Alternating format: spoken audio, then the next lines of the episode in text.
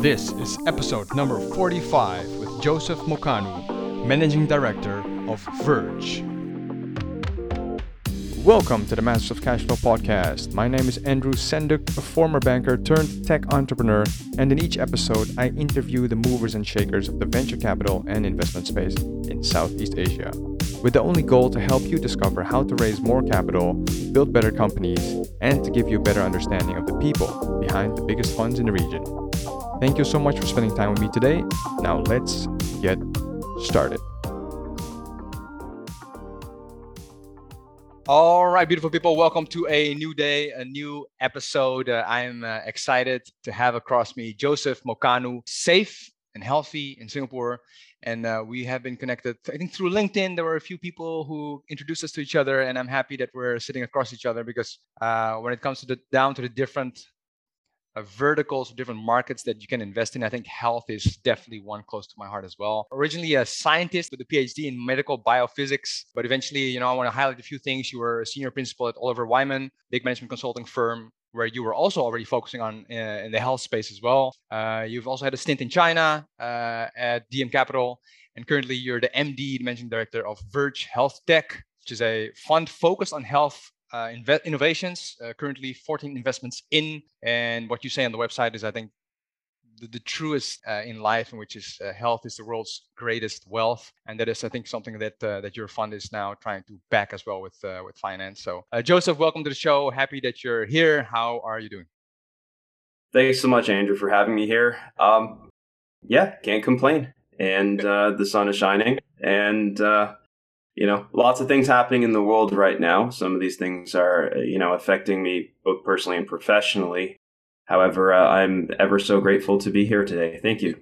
Okay, yeah, I think that is uh, definitely we we talked about it a bit pre pre recording, but uh, the world today is uh, it's a bit in chaos, you know, and we need to focus usually on the things that we can focus on and you know where we can help we help. But for today uh, we just want to focus on on on the health space we want to focus on the fund that you just launched and maybe something to start off with um, you know in our introduction call you mentioned a bit kind of like the, the beginnings of of verge and and how it was to set up that fund from from zero. Uh, maybe you can bring us back a bit on, on how you how a scientist how a phd medical biophysics suddenly becomes a fund manager. What's kind of like been the whole journey in um, in the beginnings of Verge? Oh goodness! So this this I guess is a story dating back. If I do my math completely right here, fifteen years in the making. Um, although I think a lot of those fifteen years uh, were, were not quite so deliberate.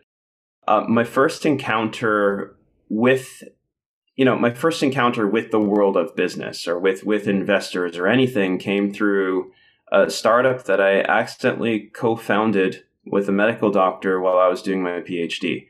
And so we had this idea that you could perhaps uh, image the brain in real time using using you know just a, a, number of electrodes placed all over your skull, like how a seismograph determines the epicenter of a an earthquake, or rather an array of seismographs around the planet. And uh, you know that to prove that out, you needed money. Um, and we managed to get an, an, angel investment into that. And then we proved it. And then it was really about going to the next stage, figuring out what a business plan is like, what your market entry strategy would be like, which indications you go for.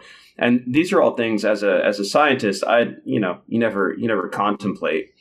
Uh, so that those sort of questions and that sort of line of thinking, and then the kind of stakeholders you have to then talk to to try to get this idea to something that is real, uh, really took me to the world of business. I had my first meetings with venture capitalists and thought, I, I really like what you guys are doing. Would would love to do this one day.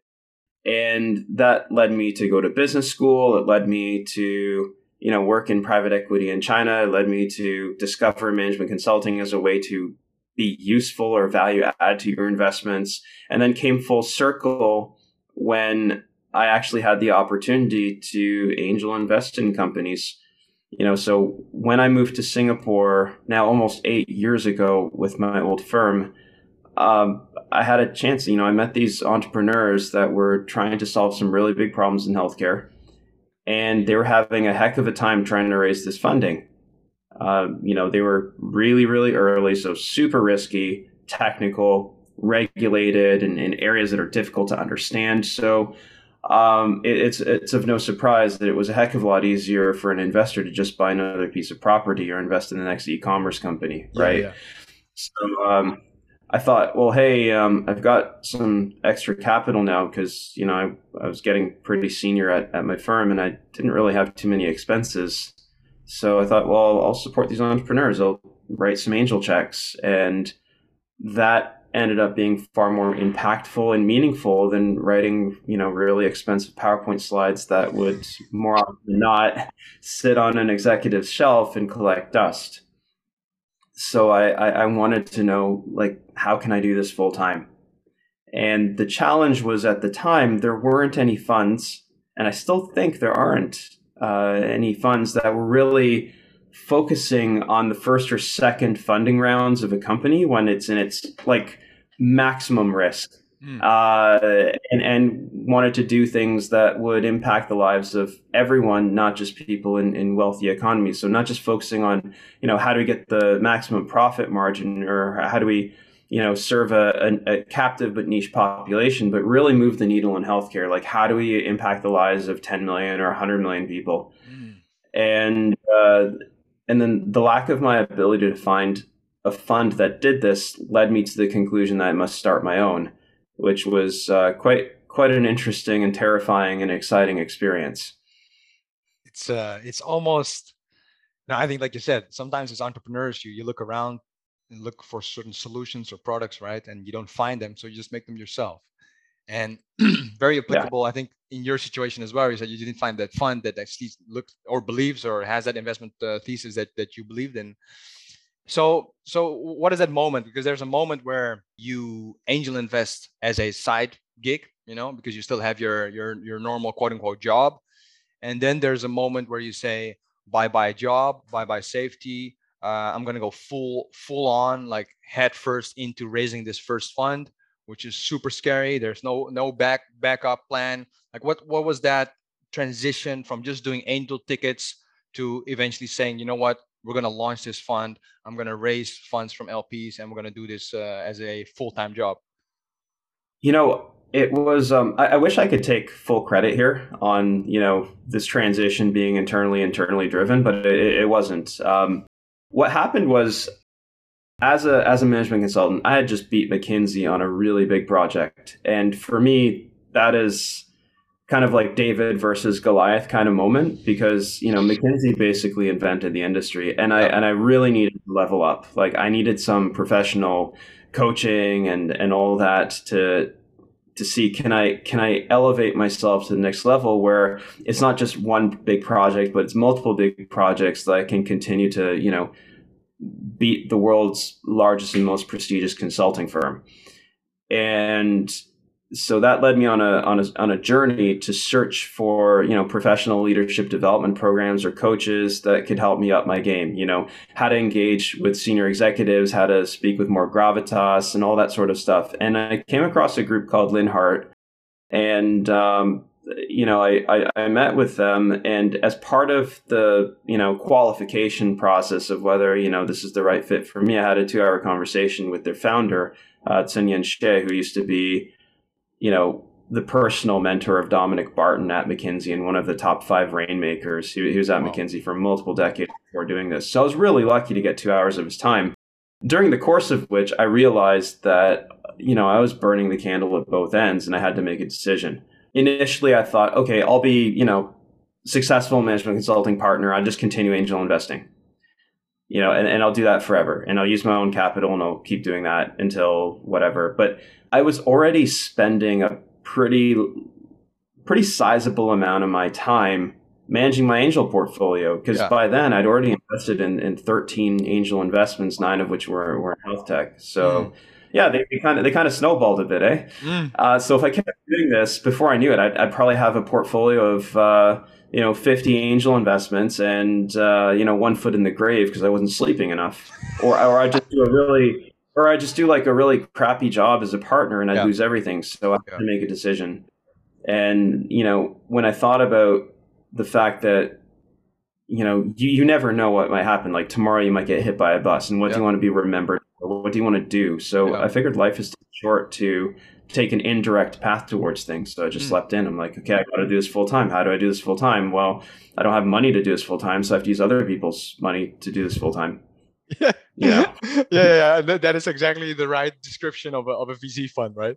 Uh, using other people's yeah. money to, uh, to to invest. So as we go as we go into making the decision, I think internally, and then uh, like resigning from you know a high paying management consulting job and saying you know what we're gonna go full on into this.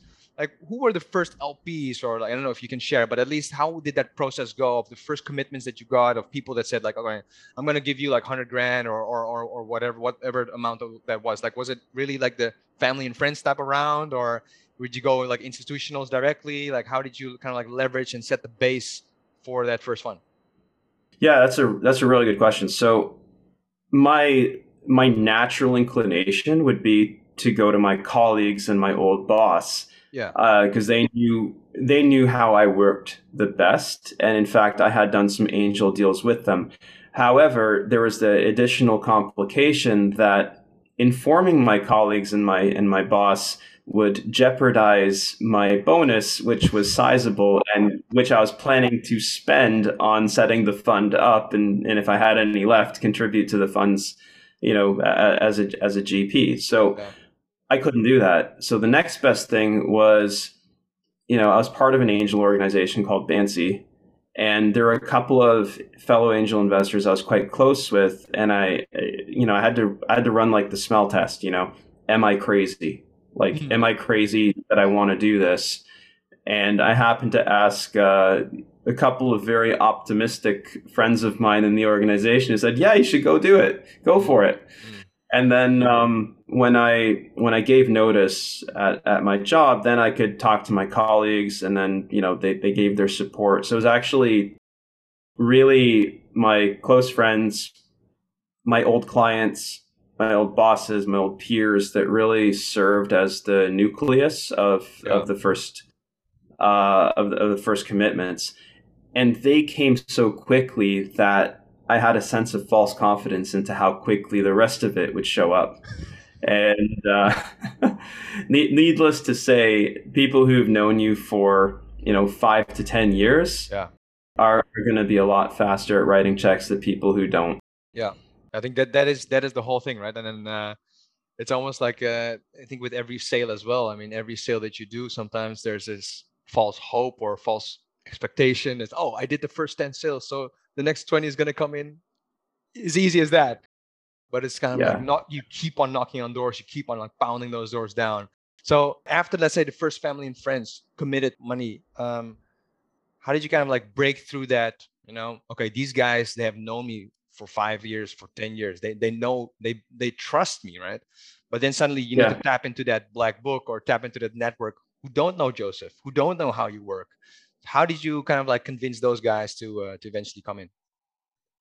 Um, very poorly. Um, but so over over over the course of this journey, I figured out that investors make decisions based on two things. It's really trust and interest. Trust and, and interest. Okay, yeah. Yeah, I mean, are you relevant? Are you yeah. interesting to them? Are they? Are you investing in something that they could get on board with and relate to, right? And then the other one, obviously, is trust, right? Mm-hmm. And so, in hindsight, I could have done a much better job as to figuring out how to qualify which which investors would have, you know, had a higher chance of trusting me and, and, and trusting the rest of the team with what we're trying to do, as well as being interesting to them. Hmm. Uh, and and really, it was it was basically almost all warm introductions, and it was really a you know who do you know? Um, okay, well can we can we talk to them? And and then those people we could ask like well who do you know? You know if we're not a fit is there anyone who is? Yeah, yeah, yeah. and of course the further the further away you go from that core of of trust and support the more difficult that journey becomes. But sometimes you come across people that really get what you're trying to do and are, and are really on board which which is really quite amazing. And, and we were lucky to find those people. And and the challenge is it's not at all obvious Mm. I mean, if you are if you are dealing with a professional, you know, institutional investor or fund of funds with a very clear mandate, at least you can address that interest part of it pretty clearly. Uh, trust will, of course, take time. and depends on you know how you get to know them and how long it takes. Mm. But private individual investors, their tastes are esoteric. There's no like if you talk to a senior executive or a family office, it's not like you have a whole manifesto of what they invest in and what they don't invest in. It's it's a lot of guesswork. Yeah. So we have a lot of people who backed us as investors who you would have never have guessed. Mm. Mm. you know? I mean, as in institutional investors, you mean, or or other just network? No, just just networks. So we don't we don't have any like any real institutional yep. investors. Um, I mean, we we we do have some family offices, and we do have like the actual principles behind some institutions. Yeah. Uh, but we're we're too small to you know to take the institutional money itself, and I, yeah. I think that institutions really are a fund two or a fund three or even yeah. a fund four sort taking everything into consideration, I mean, a big, a big congrats to you with uh, with fun with this fund, right? I mean, it's uh, it's it's worth the celebration. Uh, it is it is a milestone, you know. It's a milestone that you've done that. So so talking about fund number one, is there any specs that you can share, like a, current AUM and like where you're at on on deployment of the fund, or are you raising another fund? Like, what's kind of like the status of the of Verge at the moment? Yeah, so so our fund one is pretty modest. We're seven point six million US dollars. Um, we are pretty much fully deployed. We have okay. some reserve that you know we're keeping for a rainy day, but even those are now starting to to come to an end because one of the other things that we were doing. Um, you know, to build a track record is we were investing and raising at the same time. So by the time we closed our fund, you know, in late 2020, you know, we had already nine investments in our portfolio. That's amazing. Yeah, I think it, I always talk about, let's say, the parallels between like startup life and, and VC life, and and the thing about operating and fundraising at the same time, as in operating the business and fundraising at the same time, is is so applicable to to being a fund manager because you're you're operating, you're investing, and you're fundraising at the same time. It's it's it's all very similar, right? So when you talk about the 7.6 million, you you only focus on health tech. What are the let's say what are the criteria for for Verge to jump in? Like usually, what is the ticket size that you come in, and what specific niches within the health tech are you are you focusing on? Sure, I'll start with the easy question. Um, our minimum ticket is typically two hundred fifty thousand US dollars. I think the largest we've gone in on to date is closer to seven hundred all in. So we're again we're we're we're pretty small, right? Um, but that actually can move the needle quite a bit when you're looking at the stages that we invest in, which is usually the first or second round of financing. So there are there are companies that we have basically you know spun out uh, as as the very first external funding that goes into that organization. Yeah. And then there's a, you know there's a couple where we've we've come in kind of at the second round or, or slightly slightly later, but that's really determined as more on the company's maturity and where they are in the life cycle, and we tend to come in on a very very early side. So then in terms of niches, I wouldn't I wouldn't necessarily say I wouldn't necessarily say a niche, but we have a couple of requirements, and some of which might be non obvious. Uh, the first requirement is it's got to be technology. You know, we, we don't invest in brick and mortar, and we don't even have the deep pockets to, to bother with brick and mortar, anyways. But mm. if we're going to change healthcare, it's got to be exponentially scalable, and the only way you can do that is with a strong technology core. Yep. So we will invest in you know platforms uh, like be it telemedicine, telespeciality, digital um, digital therapeutics or we can also do lightweight Internet of Thing medical devices and screening technologies. Because again, you know, by the time you're in a hospital, it's a very one to one sort of relationship mm-hmm. and it's very mm-hmm. capital intensive. And a lot of the places that we're trying to move the needle on don't really have all that much infrastructure.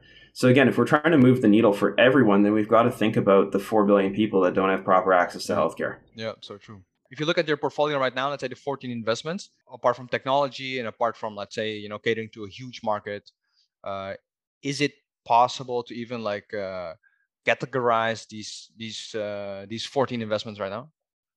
Yeah, sure. I mean, the, the easiest way to say it is is it hardware or software? That's the first filter, right? And right now we're at seven and seven. It's half hardware, half software. Okay. okay. Oh, that's cool. That's right. Cool. In terms of geographic breakdown, we're across five continents so we have invested in, you know, if I were to kind of go down the list, US, Canada, Colombia, um, UK, Finland, Poland, Estonia. We we have an investment actually in Belarus, which is uh, kind of worrying us right now. However, we did redomicile it all to Estonia. Um, but it's you know their their commercial activities you know their first revenue market was russia so that's. That's a concern but again yeah. that's one out of 14 yeah. you know we've got investment in south africa and vietnam and singapore uh, and taiwan so uh, you know so we're fairly diverse from a geographic footprint but they all must address a significant problem yeah and and I think when it comes to our our software mentality or our platform mentality, we want to serve regions, and then the hardware should be globally applicable. So if we're detecting you know signals from our lungs or, or signals from our heart, like we all have hearts no matter where mm. we live, mm. right? Mm. More or less work. Yeah, that's very interesting, and and I think. Um, I've, I've been talking to a few a few guests and we talked more about let's say the cloud right and how the cloud enables enables any venture to kind of like globally operate and have markets across across the globe as a let's say trained management consultant uh, you know uh, who are who is very good at, at making powerpoint decks like you said and you know i say this with a bit of a smile because coming starting my career at deloitte i i know that creating powerpoints for big corporates is it's not always being used you know? Everything that you do is not always being used. Maybe it's just collecting dust.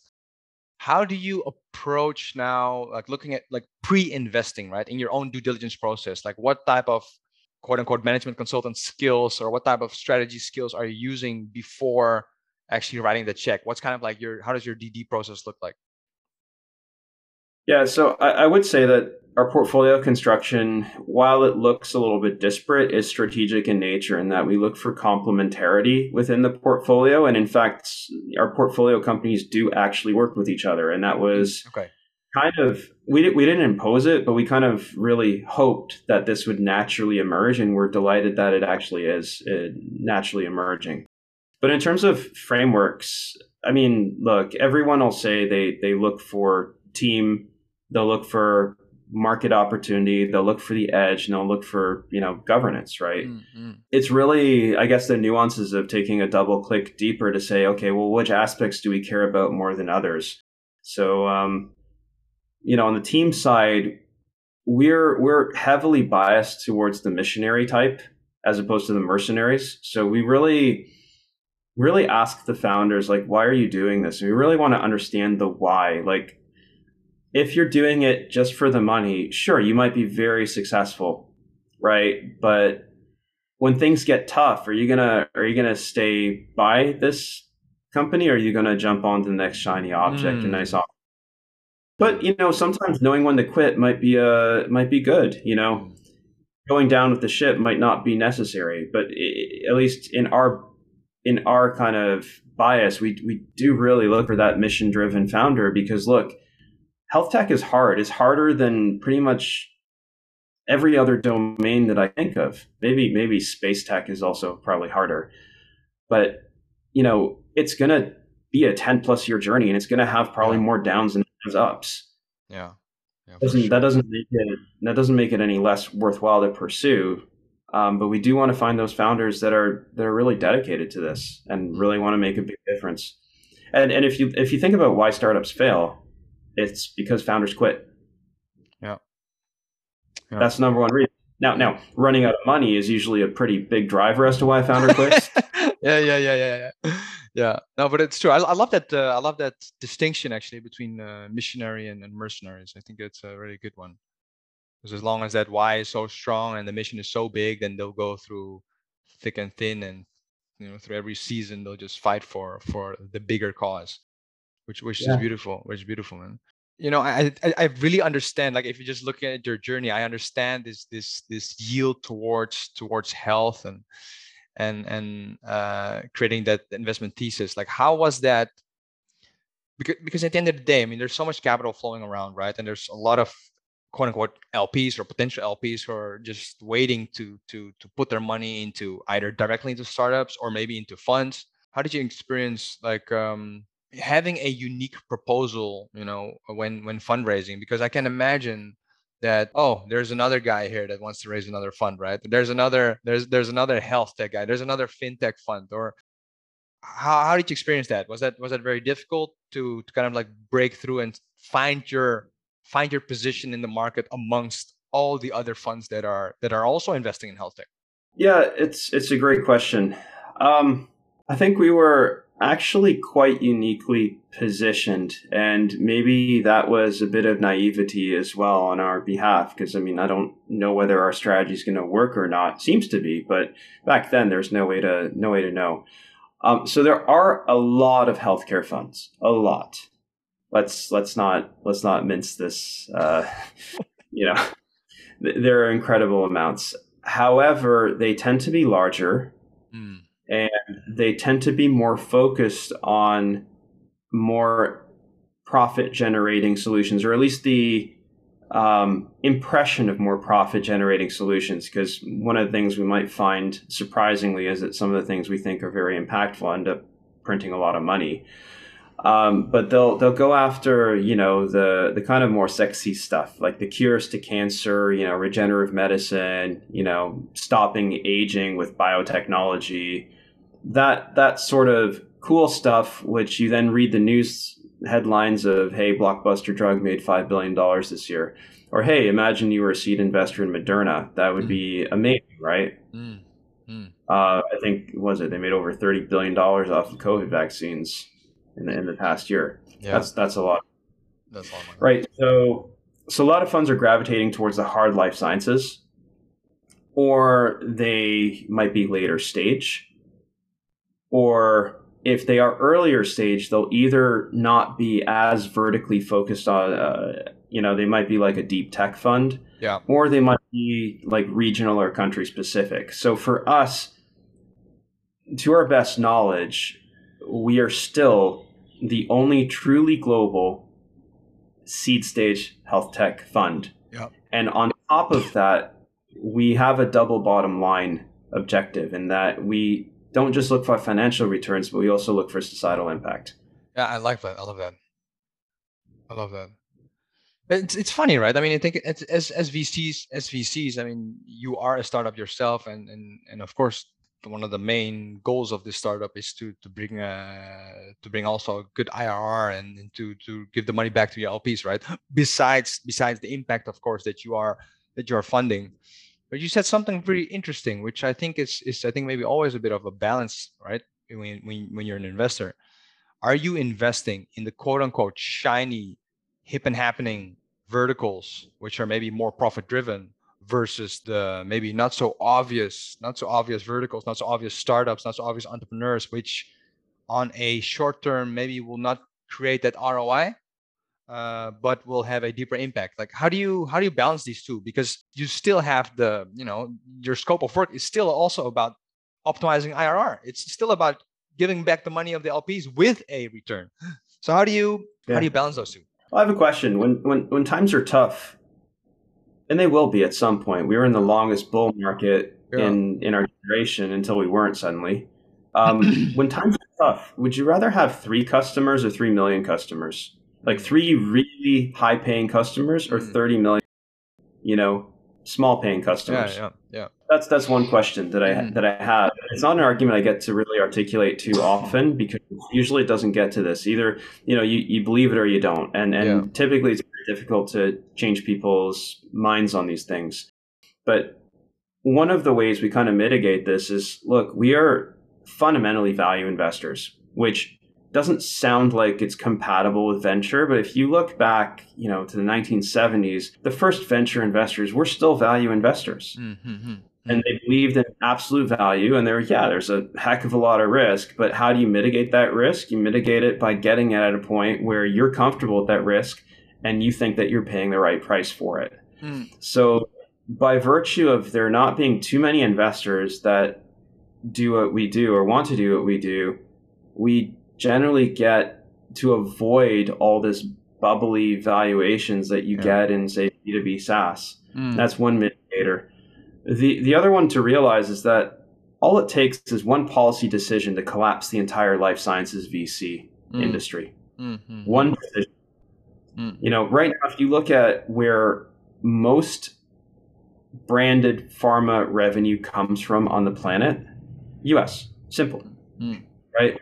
So if US is responsible for 50 to 90% of the revenue of a, of a large player, and it gets more concentrated the more niche you get in the earlier stage you get because, you know, again, you're going after let's say 10 orphan drug patients and you know it's good. I'm glad that these solutions exist, but mm. you're gonna you're gonna see that the U.S. might be providing 100% of your revenue. Mm. So what happens if they decide not to spend 20% of their GDP on healthcare yeah. anymore? Yeah, yeah, you're screwed. And who's got the biggest target on their back? Is it the doctors who are mm. you know the human beings that are treating your patients, or is it the faceless, nameless entities which you feel might be profiteering? Mm, mm, mm. And that is a huge, huge elephant in the room Hmm. And so, what's going to be more resilient in that scenario? Is it going to be an expensive biotech drug, or is it going to be a basic, you know, digital health or diagnostic tool that is still going to, you know, increase efficiency or reduce cost for the health system? Yeah, yeah, and it's I think when we talk about that, it's more this is part of the infrastructure instead of it's just a shiny object which is being used maybe in a certain season or you know. So I think that's a that's a really good uh, good way to look at that. So uh, talking about you know so global investor global global investor you know in several countries. Uh, what do you have any investments in Indonesia right now, or not yet? We'd love to. We okay. almost did. Okay. We okay. almost okay term sheet signed, but we, we just couldn't we couldn't go through with all of it. And it's actually okay. the only term sheet we've ever had to withdraw from, which pains me. Oh, and, no. I, and I, I I do hope the company does, uh, you know, is wildly successful because I think they were on a good mission. It just mm. couldn't, uh, know, we couldn't get everything lined up. Okay, okay. So it's still in a, it's still a white canvas as, as of today. Absolutely. I mean, Indonesia is the largest market in Southeast Asia, the largest population. Yeah. And I've been to, you know, places outside of Jakarta and outside of Bali, and I see that there is absolute need, but there's also absolute opportunity. Yeah, yeah no for sure i mean we talked about this before as well but I, I really believe that health is you know if you talk about be you know your life should have an impact right on other people. And i think if, if it's through health i think that is a great channel to uh, to realize realize that goal. Um health, health and education man. Health and yeah. education. I don't know anything about education so i'm doing health then. Yeah yeah yeah yeah yeah. So what are what are the main lessons that you've learned so far of, of being an investor? Main lessons. Oh, there's so many lessons. Um, I think, I think the most important thing about investments, at least that I take away from, is approach it as a problem-solving exercise. Mm. You know, approach it of how can how can we create value together? What are some of the big challenges to solve, and how do we go about solving them? That is not intuitive, especially from the perspectives of most investors to say, how do I balance my portfolio to maximize returns? Yeah, exactly. That's just there. There, there are, of course, uh, lots and lots of different kinds of investors out there, but I find that our our most honest and most productive conversations and best decisions come from when we take a problem solving approach to things. Mm, mm, mm, mm. Now that is all theoretical because we're so early in our life cycle that nothing's exited and valuations, sure, they'll go up, but it means nothing because they can go down as well, right? Yeah, yeah, so so true, so true, so true, and that, that's all. But that, but yeah, at the end of the day, I mean, you know, those valuations can go up, and yes, it can go down at the same time. But uh, for VCs, uh, that, that's why sometimes there's there's a bit of a tension there, right, between between like yeah. investing, creating value, creating creating paper value, VCs exiting, getting actually good returns on that on that valuation. But bottom line, the business is actually bleeding. Bottom line, the business product market fit is not good. Go to market fit is not good. So I think that that brings me back actually to this topic of, of, of added value, right? Added value besides money. Like how are these how are, how are you as an investor really helping this customer unlock growth? Well, everyone on our team, we've all been entrepreneurs. We've all done startups. Yeah. Uh, so we understand the journey, we understand the challenges, we understand the emotional journey. Like, yeah. you know, you have extreme amount of pressure. You, I mean, you as a founder could be doing something else with your life. If you're married, if you have a family, you know, the pressure of providing for them while trying to build something new is immense. So, yeah. you know, the last thing we want to do is create more problems for them and give them more stress. We want to be there to to support them. Um, but uh, but that's a very wishy-washy answer to to your question. Tangibly, you know, we've been in industry. We know the top pharma players. We know the top insurers. You know, some of the tech companies. We're all strategists. We've all been investors ourselves previous to starting the fund. So, you know, we can certainly help them with their R and D strategy, their market entry strategy, their corporate strategy. We help them with you know recruiting we look for talent we find their board members we find them downstream investors like a, a, lot of it is actual rolodex and and that's probably what a lot of investors do but i think we do some things at a greater depth i mean mm. one of our team members worked for apple for three years and worked with you know hundreds of oems around the planet to make sure that you know the product works so we're not afraid of hardware we're not afraid yeah. of supply chain we're afraid yeah. of well, sure. So we took one of our companies on a factory tour to three different factories in two different countries. Wow. You know, so, you know, with with IP, we we actually you know have tangible experience working with certain firms. So we'll we'll recommend them not because we heard they're good, but because we know they're good. Yeah, yeah, yeah, yeah. I love that. That's why I always love operator-led funds. There's not so much. Yeah, I mean, the slide is good, right? The slide is good, and what you try to sell is good, but you've actually like walk to walk and you know you can actually bring value yeah and there's there's not enough of them um, not enough of us actually operator led yeah. funds yeah. find a lot of funds outside of the us and outside of china are are really populated by you know financial sector people which is yeah. necessary at a certain point yeah but before you have a product it doesn't make sense to talk about numbers unless in you're, you're, you're talking in a broad broad stroke, what is the opportunity? But any yeah. projection, any any financial model, it's garbage. It's wrong. No matter what the numbers are, they're wrong. Yeah, yeah, that is so true, so true. I mean, uh, it brings me back to those days where you know everyone makes those slides of them, and uh, you know you, you can put numbers in there, but how much are you actually generating? How big is your client database actually? How many people are recurring recurring payers for your product, right? No, that is so that is so true. So Joseph, if we look at if we look at the health space and the specific VC investments for the health space, right? For the health health tech in general, how do you kind of like look at the market in the coming coming five years from now? Just thinking about the amount of capital that is that is going into the region, but also thinking about just the the global economic situation that we're in right now. How do you kind of foresee that the VC investments within health tech uh, are evolving in the coming five to ten years? Yeah, it's a, it, a good question. Um, I don't like predicting the future, but I guess in this case, I'm being asked directly to do it.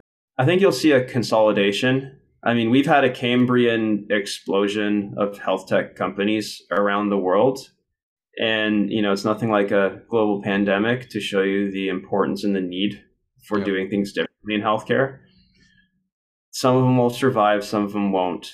And the survivors will either be surviving on their own or they'll merge or get rolled up by similar companies looking to expand vertically or horizontally. Yeah. You know, yeah. So I do think we'll see a, a pretty big consolidation of things. I think our foundational, like layer one technologies of, let's say, you know, e-pharmacy or telemedicine or or electronic health records, I think the category winners have probably already been born. So, with that, then, how do you invest in second order and third order effects? Mm-hmm. Like, what are those market or category leaders going to need to maintain their edge? And what technologies would you be supporting then as a consequence? Mm-hmm. What middle layer needs to exist? You know, what you know what disease areas haven't been adequately addressed but are still significant enough which are the harder problems which you know given the low hanging fruits being picked what, what what's the mid level of fruit or the high level of or i guess the high altitude fruit that you need the ladders yeah. for yeah so that's that's where we're going and then the other way to ask that question is uh, what do we want to see happen in the next five to ten years and that's where i think especially as early stage investors we kind of have this responsibility to define the future because it's really our supporting or not supporting of these companies when they're at their formative stages that really determines the future in which we live. Yeah. And that's a great responsibility. So I, I hope to make the right calls. The one thing I do hope is that we see a continuation of high quality diagnosis at a distance. Mm. So, you know, right right now um, we do have telemedicine capabilities, but what we're missing is quality telemetry that goes along with that video conversation. So you and I, like, let's say you're a doctor and I'm a patient. You ask me a bunch of questions, and you're relying on my answers to make Yeah. your decisions. Yeah. But what if what if I'm not fully aware, or what if I, for whatever reason, want to lie to you? Yeah. You know, so how do we how do we get the next generation of technologies? I mean, we have a great consumer proliferation of Yeah. you know tech, like Yeah. your Fitbits, and Yeah. Apple Watches, and that's going to give you a piece of the picture, but not all of it. Mm. Mm. Yeah, I love so that. how do we how do we improve this? Also, financing models. How do we make sure that the incentives are in place that this is making financial sense for everybody involved? Mm.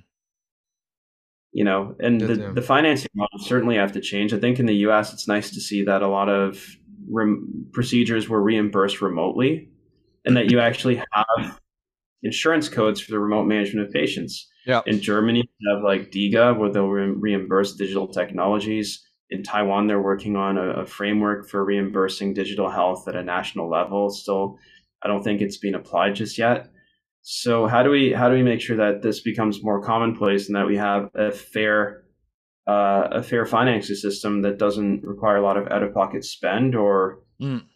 allocation of resources. Mm. So that's that's another one. The third one is uh, the thing I really wish to see is a common language, just to make sure that all these different platforms and peripherals and all that can talk to one another and actually can integrate to create a holistic image of your health status. Yeah. And very few countries in the world have gotten this right.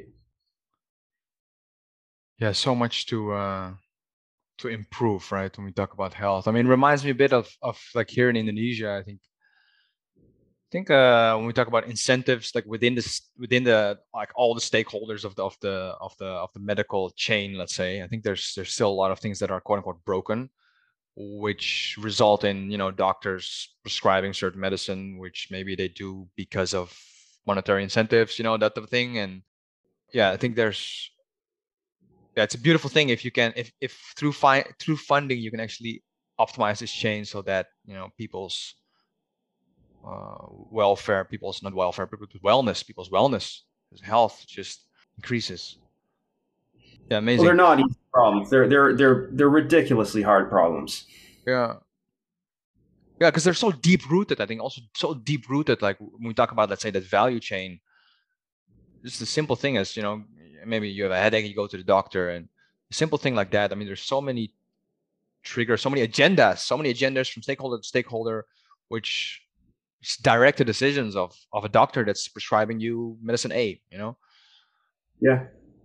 where where in the Netherlands, for example, it will be maybe they don't prescribe anything because they see like Yeah. okay, it's not necessary. Yeah. Yeah. It even gets even further. Um, if you don't want to get sick, then there's a lot of things you can do in your life that would give you a better chance of not getting Yeah. sick, like making sure that you eat right and exercise and Yeah. sleep enough. If you just go even to the diet section of this, Oh wow. wow. problem is, well, yeah, most of us uh, we're, and you know, I'm guilty myself. I mean, I'm not, I'm not the most fit or trim guy, but you know, we eat a lot of carbs Yeah. Yeah, like refined carbs Yeah. and you know that's that's not really good for you and the problem is Yeah. refined carbs are super cheap i mean it's Yeah, a yeah, lot so more true. yeah so how do we how do we then shift that or how do we how do we invest in making sure that what we put in our bodies is Yeah. of the highest quality Yeah. Yeah. yeah so these are really scary like these are scary big problems or how do we make sure that you know we have enough time in our day to get that needed exercise or have Yeah. the right infrastructure and facilities Hmm. to overcome our natural inclinations to just sit on our butts for 12 hours a day yeah, so true, so true, so true. Hey, Joseph, uh, I want to ask the final question of the interview. I think I, I expect a big answer from you, by the way, uh, especially what we discussed so far. Uh, I want you to imagine a day far away into the future, right? Far, far away into the future, and um, there is a search engine which, let's just assume the name is Google, And in this search engine, I'm going to click the name Joseph Mocanu. And um, there's no digital footprint whatsoever. There's no Verge website. There's no LinkedIn. There's no there's no trail on Facebook or whatever. There's actually nothing except for three bullet points. And these three bullet points they represent your life lessons that you want to be known for. What would those three life lessons be? Three life lessons. My goodness, you've given me the hardest question I've ever got podcast. This is great. Um, I do want to do the question justice. So, three bullet points to be remembered by. Outside of the work, outside of everything. I just want to be remembered as somebody who was consistent and persistent in my goals, somebody who was trustworthy and ethical, and somebody who's still alive and actively hiding his uh, internet footprint so he has his privacy maintained. I love that. I love that. He increased his own health span and the health span of millions of others of people. yeah, exactly, exactly, exactly. That will be a nice, uh, a nice line with the fund as well. No, I love that. I love that. That's beautiful, uh, Joseph. Um, I want to thank you so much. I want to salute you for the fact that through Verge, you are impacting, you know, millions of people with the technologies that you're funding. So thank you for that. I'm excited where Verge is going to evolve into with fund number two or fund number three that is that is happening in the years ahead. And uh, I want to appreciate you for uh, for the time that you've spent with me, sharing your experience and, and, and sharing your experience with the listeners as well. Uh, so thank you so much, and I hope to see you. Uh, I hope to see you in Bali. Thanks so much, Andrew. It's been a real pleasure and, and appreciate the opportunity to, to share our story and our and our vision for what healthcare should be and, and hopefully will be in the in the coming years. Uh, have a wonderful day, and I can't wait to get to Bali soon. Awesome. Bye bye. Thank you so much for listening to the Masters of Cashflow podcast. If you found this episode valuable, I'd really appreciate it if you can leave a rating and review, and I look forward to seeing you in the next episode.